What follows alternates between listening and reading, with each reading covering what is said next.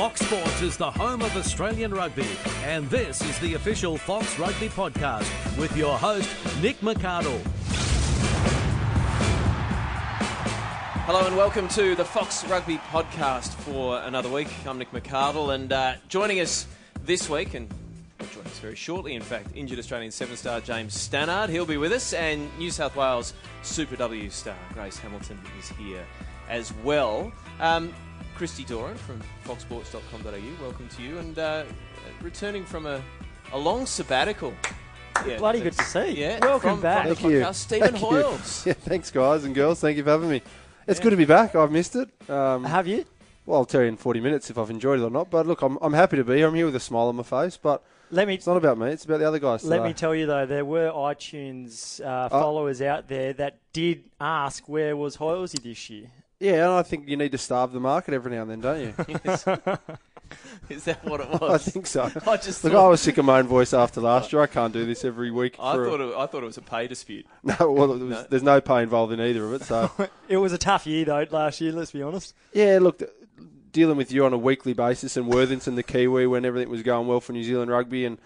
And the game wasn't flourishing there, but look, you brought me in the week after the Super Rugby sides don't win a game, so I'm not Well, that excited about that. Let's talk about that. I mean, that was uh, it's kind of the weekend from hell, really, with, with no wins for Australian Super Rugby teams.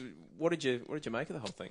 Uh, look, I've seen a, a few reports since, and I, I think the way it's best summarised, I don't think it's a lack of effort. I don't think it's a lack of skill or fitness or strength, any of that. I, I just think we've lost the the ability to read a game and control the big moments, and almost like the game smarts. Like I don't think we've got that coming through the next generation. I think we're starting to see the the byproduct of five or six years of really unsuccessful under twenties, and that's what we're dealing with at the moment. Like this, if you think about it, this shouldn't really come as a huge surprise if you see where our schoolboys and twenties were for the last five or six years. You know, the five or six years before that, we'd make finals in all of those every year. We were top two or three.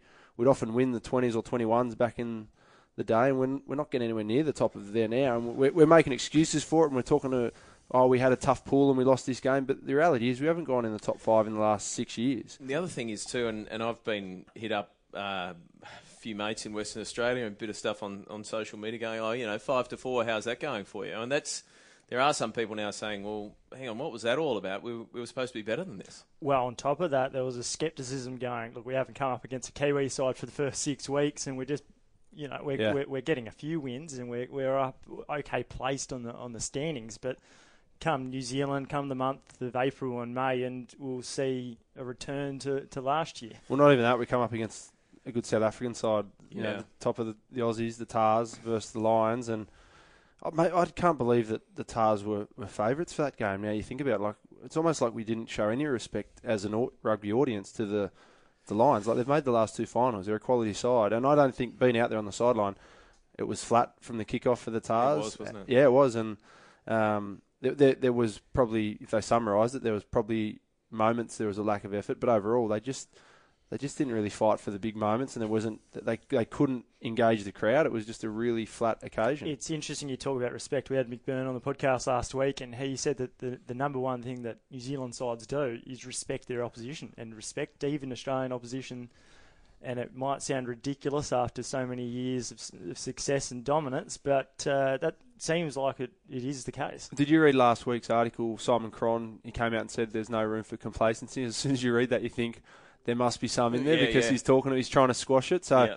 the Tahs had a big week the week before playing at the SCG against the Reds. They played well. It was a big occasion, but they you know they didn't look anywhere near like the top of the Aussie conference There- last week against There the Lions. a, a couple of things about that in terms of, you know, you were surprised that they were the favourites going into that. One of the things is I don't think Australians uh, watch enough uh, Super Rugby in South Africa, Yeah. you know, because of the Mm. time of night. And, you know, they've been the best attacking team in the competition for two years now. Yep. And it should have been no surprise to anyone. And they really didn't have to get out of first gear uh, against against the Tahs. And the other thing is that we are so desperate for success, for one of our teams in Australia to be successful. As soon as there's a, a glimpse of form, or, or all of a sudden we get really excited. It's a bit like that, you know, we desperately want another Grand Slam champion in tennis. So as soon as a guy gets through to the fourth round of a Grand Slam, all of a sudden he's the next Lleyton Hewitt or the next Pat Rafter. So there, there's that there's that complex going on as well. That that maybe we just need to keep a bit of a reality check on things, and I think we're all guilty of that. We we all talk it up. Chuck, do you watch much Super Rugby now? I know you're heavily involved with the Sevens, of course, but you still must keep an eye on it. No, no, I've been waiting around for the Force to kick off for, for a year a bit. Um, no, I haven't watched too much to be honest this year. Uh, the game, a couple of games this season, but yeah, I haven't watched too much of it. Yeah. James Stannard, welcome uh, to the uh, to the Fox Rugby podcast. Um, how are you, mate? Well, I mean, your your story is well documented, and e- everyone will be wondering how the hell you are.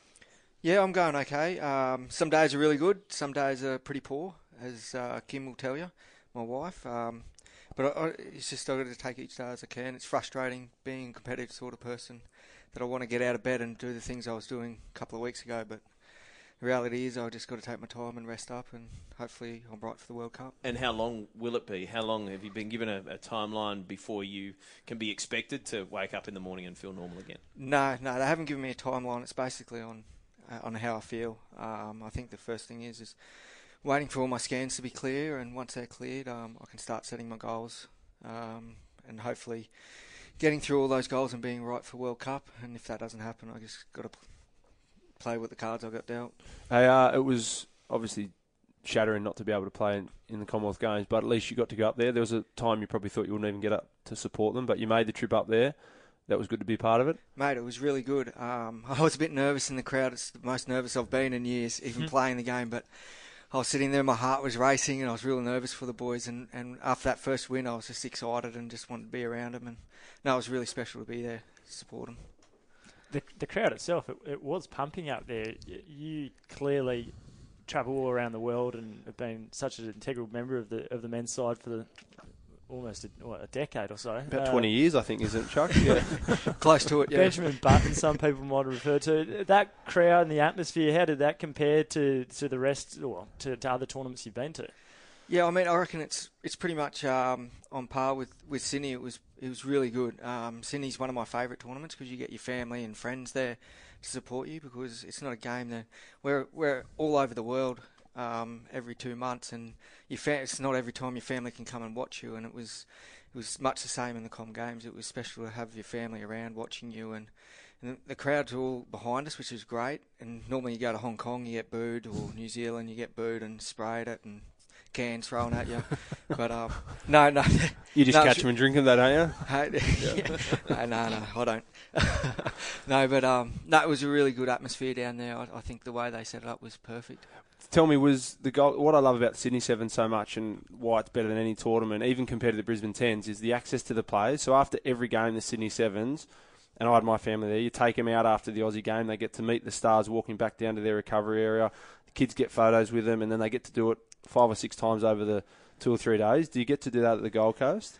Um, no, No, you, no, okay. you don't. Um, they kind of usher you through and Yeah. through security and that sort of thing. I, I found it hard to even get to the place at Yeah, well, the Gold Coast and um, at the Gold Coast, and I had a few passes. But no, it's in saying that, like it's it's special for the young kids, but it, as a player, it kind of gives you confidence and and makes you feel a bit special when you walk out and you see all these young kids asking for a photo or an autograph. Yeah. And That's that's a that's a good point it's you made. see there. Was- Brisbane Tens is nothing like that. The players are underground; they get ushered up into Well, the. it's, it's, a, it's, The it's players- a massive stadium. Yeah, I think you've got to think about that. Like Yeah. for, I wouldn't take kids to Brisbane Tens because they're just stuck. They're not accessing the stars. But Sydney Sevens, the whole weekend, you can go up and see whoever you want, whenever you want. It's awesome. Chucky, did you ever? We probably can't gloss over it too much, the Sydney Sevens, because it had been so long since the men's side had won a tournament. Did you ever think that you were going to win another one? Yeah, I go into every tournament Yeah. thinking we're going to win it. That's a terrible um, question. This is one of the reasons why I struggle with this podcast. He's a professional athlete. They think they can win every time. But I- I'm It's sure. It's like you know what it's like saying. It's like saying, "So, mate." You do you reckon you can write a good article in the next year? That's what it's, you go. You oh, go, yeah, I think I can do it every week. but, but in all seriousness, See, though, you would not have been if, if if he knew it was going to turn out like this. You wouldn't have been invited back. No, He no, knew, no, he should've known. You take the highs and the lows. It's all right. But but in all seriousness, though, Sydney, I ca- that would have been surely rank among your biggest highlights. Yeah, it, it is uh, winning in front of a home crowd and um, getting a cup. I've only done a cup in 2010 in London, and that was in front of a crowd of um, Englishmen that probably left was there, before actually. the final because they didn't make it. That was Vanderglass in that side. yeah, but Vanders, yeah, he's a top bloke. Yeah, I don't looked think like he- a good team. Yeah, he's a really good guy. Um, he's moving back here, I think. I think so. Yeah, should- yeah. should get him back in the, They the should sevens have. program. yeah. But no, um, no, that was a very special moment. Syd- Winning Sydney in front of a home tournament. Um, you only get one chance a year to do that, so well, two this year, but it was uh, really good. Yeah. So, so that coincided with your announcement that this was going to be your last year, and of course you're hoping to go out on top at the World Cup. So, so from going that massive high to then what's happened to you in the past few weeks, is obviously a, a massive low. Um, how do you feel about this year and and the pressure, I guess, that you're putting on yourself emotionally to get back for that, that World Cup?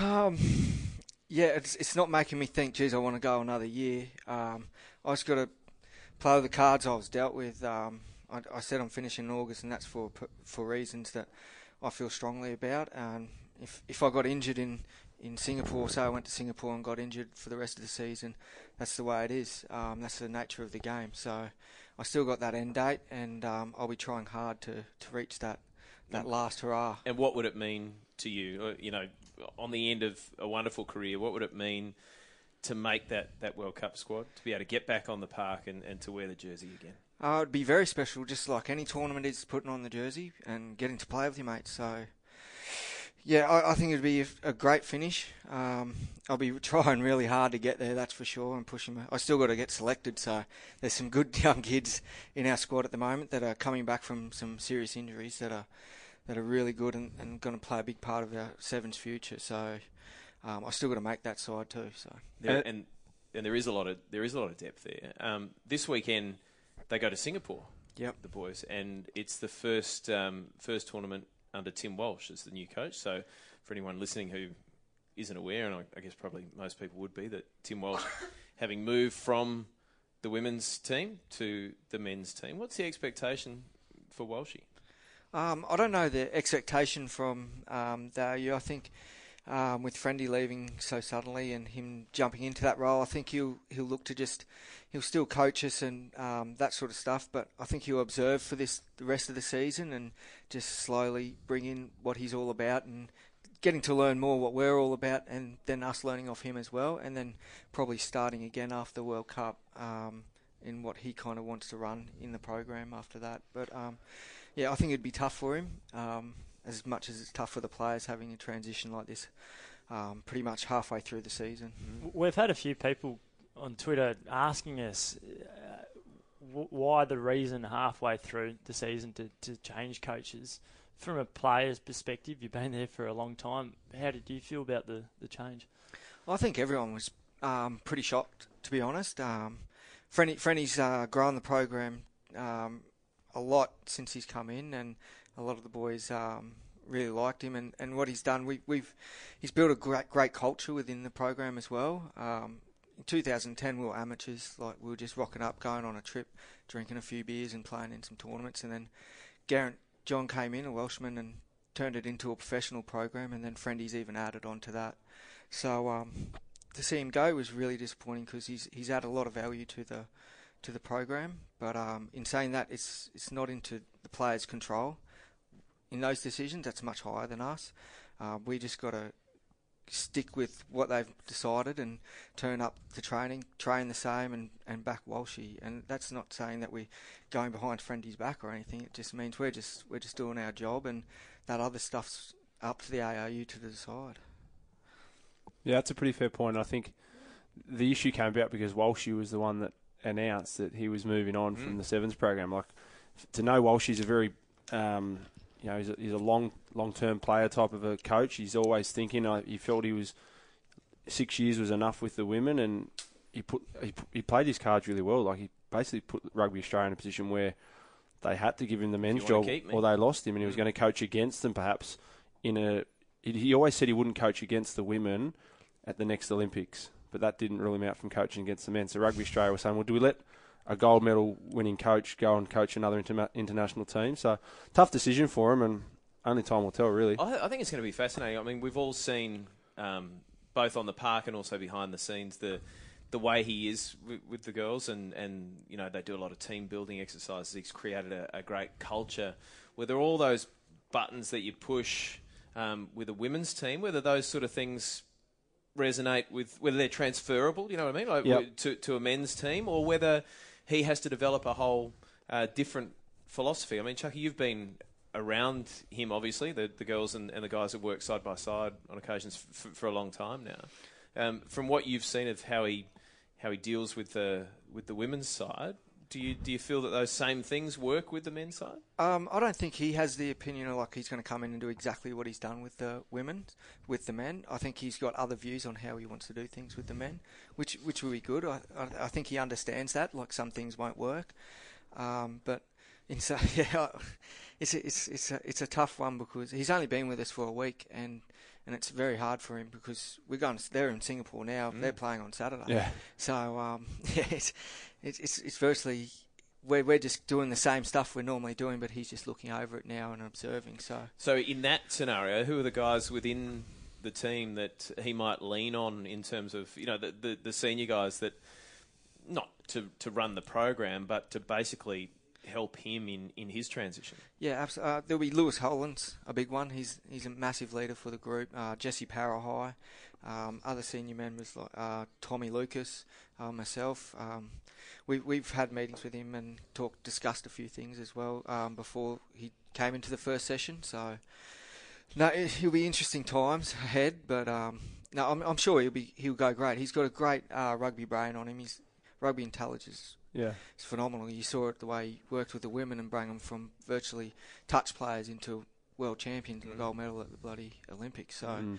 I- I'm sure he's, he's got it to uh, get the men to that next level. But um, I actually hope now that, like everyone said, that you know, and you've seen the men's program grow under Friendy, you just hope that a, there's some type of role. And I was thinking about the other day, what would what would be the best way to keep Friendy involved in the game? And you think where we need the most help, and it's around that 16s, 18s, 20s school, yeah, that schoolboys. We need someone that actually assists Rugby Australia. I know Adrian Thompson's there at the moment, but they need more help. They need a lot more people on the ground going out and his his talent IDs, a strength of his, his his work with young guys. He's all, that's always been his strength as a coach. So I hope there's somewhere they can find a role for him to stay involved, whether it be sevens or 15s. It doesn't matter because most of the guys play both at a young age now. So we've just got to go and make sure that the best young players are still boys and girls aiming to play rugby and not other codes. comes back, I suppose, a little bit to, to finances and how much money do you think you need to kind of invest in that? Was that just a, you get a bloke in there, or or is it a I think it's it's it's a salary. That's all it is. It's a mm. salary for some guy to go out and, and actually help what's being done at the moment. But just another voice, another set of legs at all these. We have rugby tournaments all around the country every weekend, and some are run by the Reds, some are run by the Tahs. They're they're all over the place. So we just need someone. We need more people out there looking for talent and actually notifying who the good ones are and just keeping an eye on them because most of them are getting snapped up by good leagues clubs at a young age now. Well, and you would imagine that um, there's plenty of interest from overseas for Andy Friend. I mean, everyone's recognised what he's done with the men's team over the last 18 months or so. And uh, whether it be in sevens or obviously has a long history in, in 15s as well, you would imagine that somewhere in the world there's going to be someone very interested in Andy Friend services. Well, yeah, you'd completely agree with that, and, and, and I think he loved the experience of Rio as well, and I, I think there's some unfinished business about the Olympics there for him with the men's side not going as well as they would have hoped. But but speaking of that talent ID, I know that having interviewed Friendy a, a, a lot of times, he one of the things he loved about his job was going out on, on weekends and, and going to those carnivals. He was talking about it all the well, time. Benny O'Donnell's a prime example. Yep. He went to a just a little muck around sevens tournament and picked up Benny O'Donnell. It wasn't muck around, mate. He was playing for Randwick. Come on. Oh, was it? Yeah. Yeah. It's fair they're lucky, to make, they're lucky to make the bowl in my sevens comps. But or, or just on coaching, um, that's that's something that floats your boat when, once you're finished, isn't it? yeah, definitely. Uh, something I've been trying to work my way into in the last couple of years, and not something I just thought of overnight. But um, yeah, I'm hoping to get into some sort of coaching role, maybe in the AU somewhere with sevens and working as a skills sort of coach, or if it's overseas, it's overseas. But next next job is probably going into somewhere like that. Hoilesy, how would it go? Uh, he'd go well. Like he's he's putting on a really polite face at the moment. What you, what you, what you get about Chuck is you get honesty, and and I think there's a lot of that is a little bit lost in coaching. Like there's there's so many people out there that tell you what they think you want to hear. I think a guy like Chucky will tell you what you need to hear, and I think that's really important. You watch him while he's playing, and he's not afraid to, to give orders, and he's not afraid to take orders as a player. So, um, but I, I also think that, and I've had a brief chat to Chuck about this as well. When you go from playing, the hardest thing about going into coaching will be coaching against guys or coaching guys you've played with, Mm. because you've all of a sudden got to go from being a mate that can be a larrikin with them to being the guy that has to have the control and be able to distance yourself and have that Yep. player coach relationship. So that's always been a, a, a challenging one. But I, I think now with the amount of different competitions going on in Australian rugby with the Aon and uh, all the junior coaching op- options, I think there's there's plenty of avenues, and um, I, I don't think we've actually had too many former sevens players. Walshy's probably the only one I can think of that has ever coached in Australia. So I think it's there's probably we've got a lot of 15s coaches trying to coach 15s, but we need more sevens um, experienced players out there coaching. A couple of things on that. Well, I think uh, Walshy obviously played for the Reds as well, so a, a 15s player Yep. who, who went into sevens. uh, On, on back to constructive criticism, a little bit like your podcasting. Um, but Chucky, I just want to ask you another one. A lot of people always ask, why are you called Chucky? So Yeah, boring story. Yeah. Yeah. Um, it's basically my old man called me Chucker. It was originally Chucker, and I think it's a water polo term of half a game or something like that. I'm not completely sure, but my sister and me are half the family, so he called me Chucker.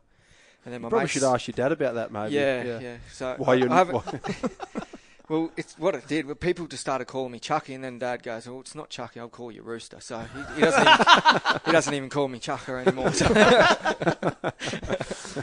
Rooster, uh, Chucker, uh, whatever you like. Hey, thanks very much for, for joining us. And it's really good to catch up. Um, as I said to you earlier before we came on, when you walked out and did that, that media conference soon after the incident, I think all of us were quite shocked at you know how obviously affected you'd been by it. So good to see you back up and about and, and getting on the right track to uh, to full fitness. And it'll be so good to see you at the World Cup later in the year. yeah, cheers. Thanks for having me. Thanks for joining us, mate. Thanks, Chuck.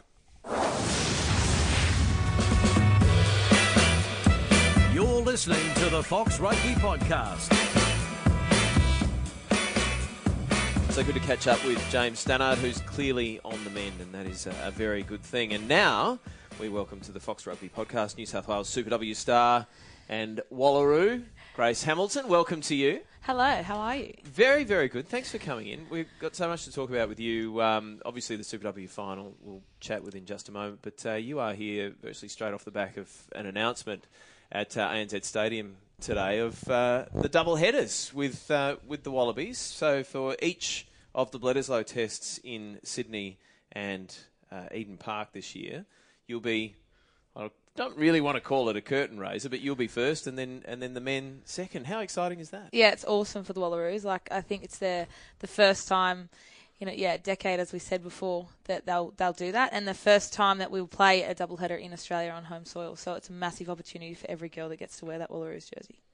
What about you today? Walk, I was out there at Olympic Park, and there certainly weren't many people. There were no spectators at all. But walking out alongside Michael Hooper, I'm sure it would have been a pretty proud sort of moment. The the Australian men's captain. Yeah, no, it was. It was a bit surreal actually. I was a bit overwhelmed, but um, I've never really been in that sort of atmosphere when there's like cameras and people with microphones in your face. So it was a bit different for me, but yeah, it was a really great experience. I think a very proud moment for myself as well because I didn't really know that was going to happen. You would have had a, a, a good 18 months, like with everything that's happened with World Cup last year, Super W this year, these announcements. It's all heading in the right directions for women's rugby in Australia. Yeah, definitely. I think with the Super W, it really sets a platform for us to get better and get that um, progress for the Wallaroos better because we're playing at a high level week in, week out. Um, and in the future, I only think the Super W is going to get bigger and even involve maybe the Kiwi teams in the future. So we get that um, level of experience playing the best girls. So, so on that, like, how do you you come off the back of a? We'll talk about the game in particular soon, but how does that competition get better each year? Like, do we need to spend more time training longer, a couple of months before the competition? Do, do we need to start getting girls paid? Is this where it needs to go? Is it going to happen in the next sort of 12, 18 months? Oh, look, I don't know. Um, in regards to payments and things like that, but I think even extended a little bit longer. So you play two rounds maybe, and then it becomes a final, or you get more teams involved from different states. It was really good having the Western Force still involved this year because they're a competitive state in women's rugby. So yeah, it was a great thing to see. But yeah, I think it's just going to get bigger and better. And the coaching, we had the facilities of Waratahs, so we are lucky enough to go week in week out with the boys and. You were training down at Daceyville? Yeah. and like some of the boys were so good to us. We had messages before the game being like, "We're all one club." Like go out there and give it your all. Like, and that's a massive thing for girls like that. So we've been such amateurs for so long to have the professional boys turn around and be like, "You're still part of our club. We're all one." Was just is a great feeling for us. You've got to put it in a little bit of context as well. I know we're talking about, oh, where can this game go in, in 18 months? It was gone so far already this year because we, we were talking earlier.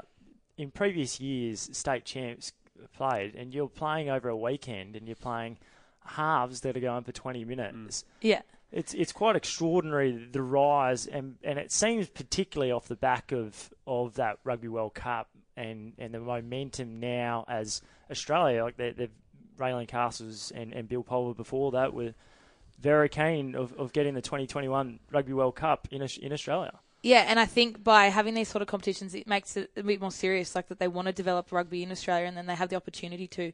Um, there were so many new faces. There was girls that had never played 15s in their life before, and they've joined this competition and shone through. And like, they're some of the best talent that we saw out there. So having those girls is a massive opportunity for us, and just keeping them within rugby union is also a massive step we need to take to build the Wallaroos. And I think the final of the Super W being between Queensland and New South Wales was obviously replay of the, the first round. So it was this perfect gauge of how far the two teams had come in that six week period.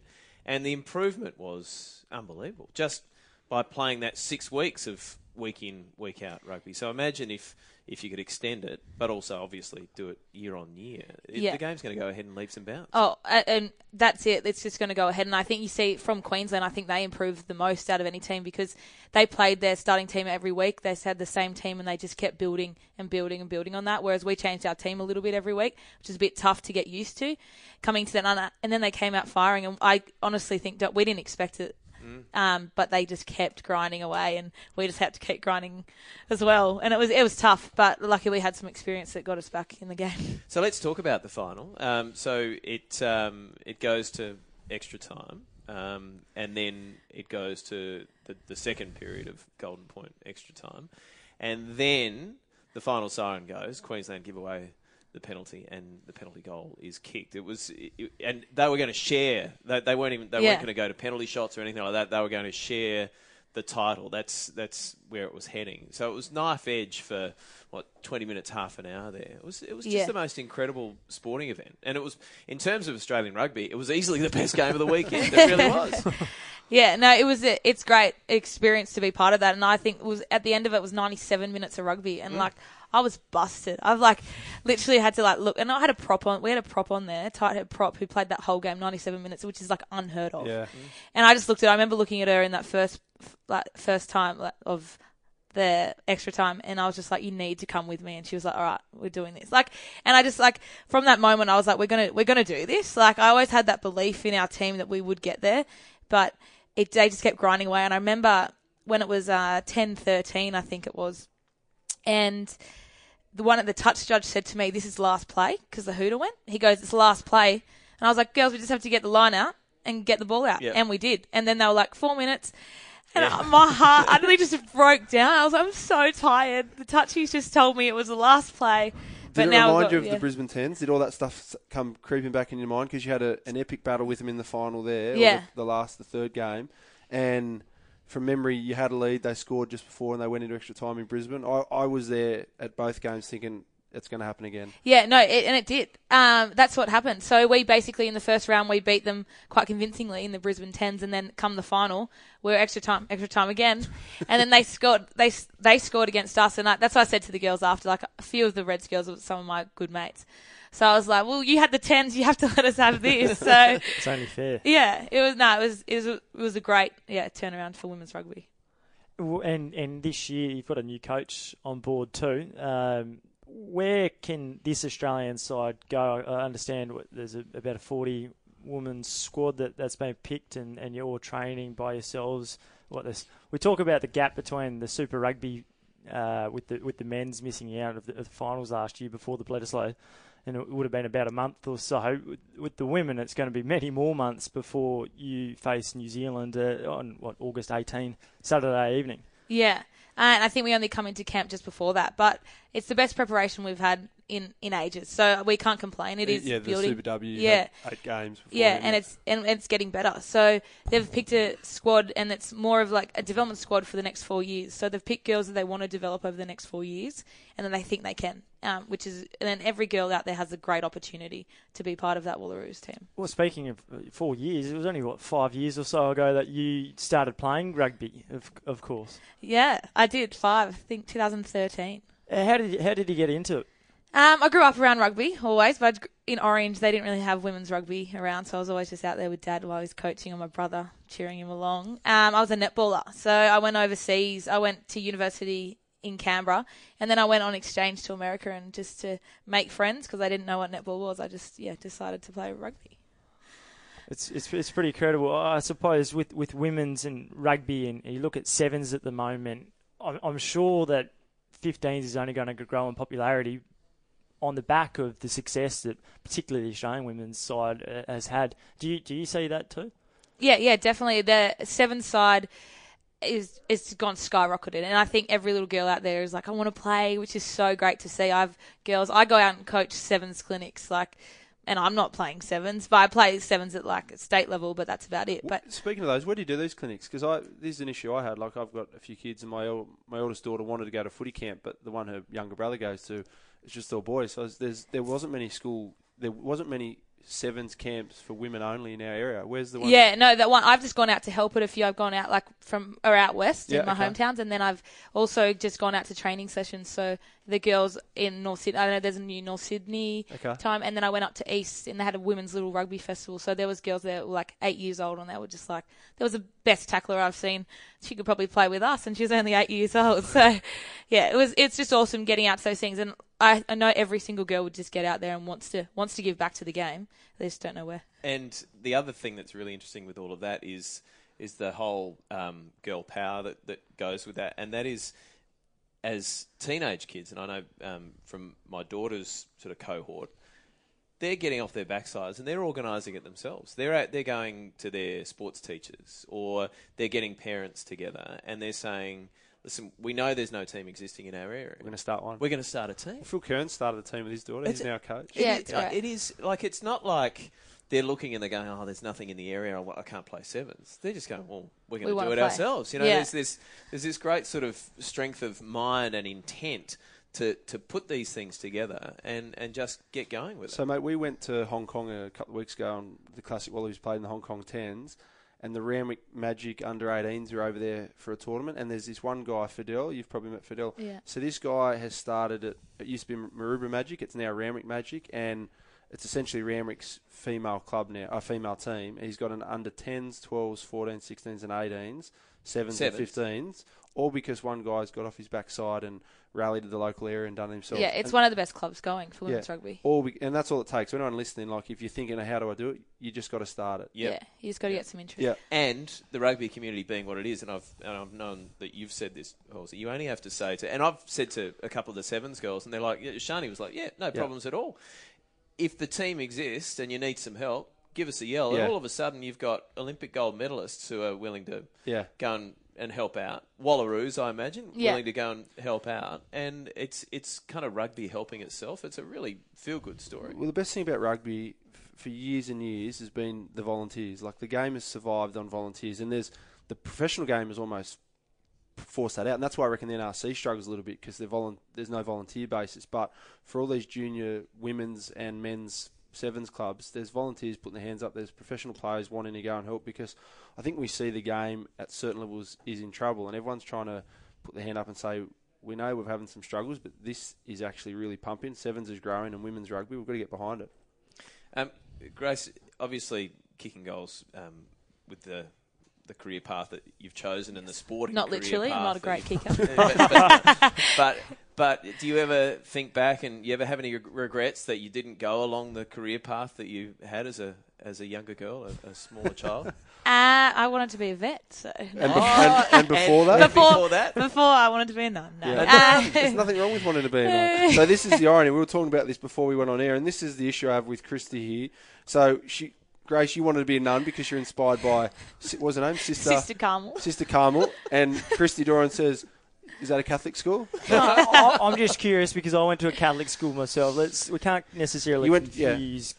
Well, and you Christianity wanted, and you wanted to be a nun. She tried. I had a- That's had a hence lot of name people- Christy. It was a hybrid. I had a lot of people asking. yeah, I went to St Leo's College at Wahroonga, and had a lot of teachers actually asking me whether or not Do I you wanted wanna to join? join- the monastery. Yeah, you strike me as a priest. You really do. Thanks, mate. Um, I did tell them no, quite emphatically. Um, Their gain is our loss. I mean, their loss is our gain. Yeah. Um, let's push on to, to a couple of. Okay. Seems, seems appropriate now to a, a couple of shout outs. Some, some significant things over the weekend, uh, internationally as, as well as at home. For me, big one was seeing Scott Fardy and, and Leinster uh, make it through to the European Champions Cup final. Grace, the big Scott Fardy Yeah. fan. Well, Love Scott Fardy. Yeah, right. who isn't he? He's getting a lot of love um, from from his teammates who have compared him to. to he's only been there for, for Yeah. less than a year, and he's been compared to his contribution there to, to the likes of, of Brad Thorn and, and Rocky Yeah. Elsom. So huge, huge, uh, huge year for him. Yeah, and I think that, that's what I love about when you see these guys go over to Europe. We, you know, people probably thought he was a bit quiet last year after the World Cup in 15 and 16 and 17, a little bit quieter. He's gone over to Europe and he's proved why he's a world class player, and that's why we've got to, you know, we've got to find a way to have 30 plus players in our sides all around the country. That's talk about the Super Rugby on the weekend. That's what we're lacking: mature players that make smart decisions. We're always looking for the 22 year old superstar, and who's the best player in Europe at the moment? 33 year old back row. Scott Well, yeah, he is. He, he's been nominated as as one of the uh, what, three or four, might be a couple more, but uh, nominees Well, he for, gets for he Player gets of the Year. Grace's vote. He does. He even came and saw us at the World Cup. So, yeah, yeah, so that was good. Hey, yeah, it was the best. Um, Hoilesy, I should leave this one to you, but f from a personal point of view, I, I was um, devastated to hear about Rob Horne um, being forced into retirement. You, as a as a former teammate, would have felt the same, I'm sure. Yeah, I was shattered to hear how what happened to Rob. So he hurt hurt his shoulder on the weekend. He was captain of Northampton. Uh, he's got some nerve damage in his arm. Um, the extent of that is still a little bit unknown, but he certainly called time in his career. Um, if you get a chance to have a look at it, um, it's a normal tackle, but it, the the tackle that Rob Horne finished his career on, it, it sums him up in, in a heartbeat. Kickoff for the start of the game. He's three metres in front of everyone else on his team. He's the first bloke that puts a shot on the biggest guy on the field. Um, it didn't go well, but it, it just summarised his whole career. There was never a bloke that led with his actions more than Rob Horne. Um, without a doubt, I don't, don't say this because of the sentimental side of it. If you can name a better front on defender in, in Super Rugby over the last 10 years, I'll beg to differ that it can't be anyone but Rob Horne. Like, he was an amazing competitor, um, a really good team man, under the radar type of bloke. There wasn't a time where he wasn't playing for Australia when he was fit. He's only played 35 tests. That's still a lot, but he's had a monumental run of injuries.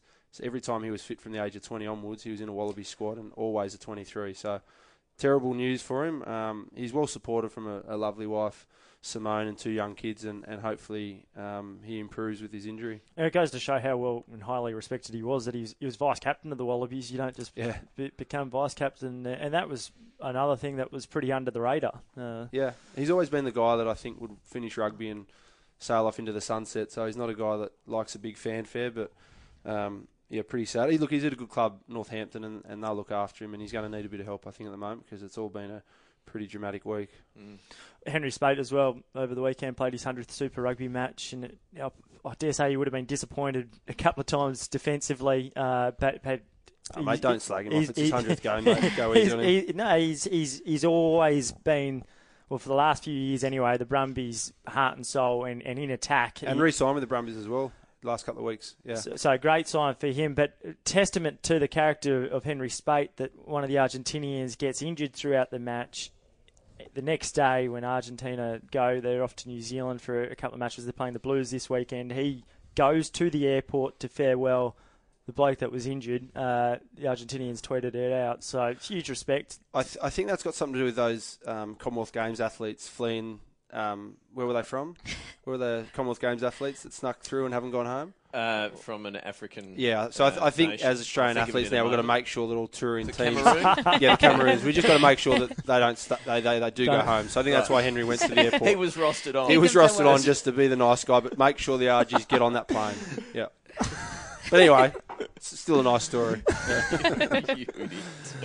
Uh, well, I I reckon that uh, probably just about wraps us up on, on that note. Hoilesy, good to see you back. Come back look, soon. From sabbatical. Uh, look, we'll see how we'll see how the feedback goes. It was it was a very controversial sabbatical. Let me say, it was a lot of period. A lot of people didn't think you should have been paid seven hundred and fifty thousand dollars for the year, and you know have your stint in Japan, and you know going off and, and working in wildlife parks. Oh, sorry, no, that wasn't you. No, that Sorry, was sorry, no, sorry. that's a different guy. But I do love rhinoceroses. Oh, okay, Yeah. yeah. good to know. And uh, Grace, uh, terrific to have you on board as well, and exciting news, obviously, uh, with uh, the double headers around the letters. Like that's going to be something to Yeah. forward Be to uh, in August. Come back soon. Terrific. I will.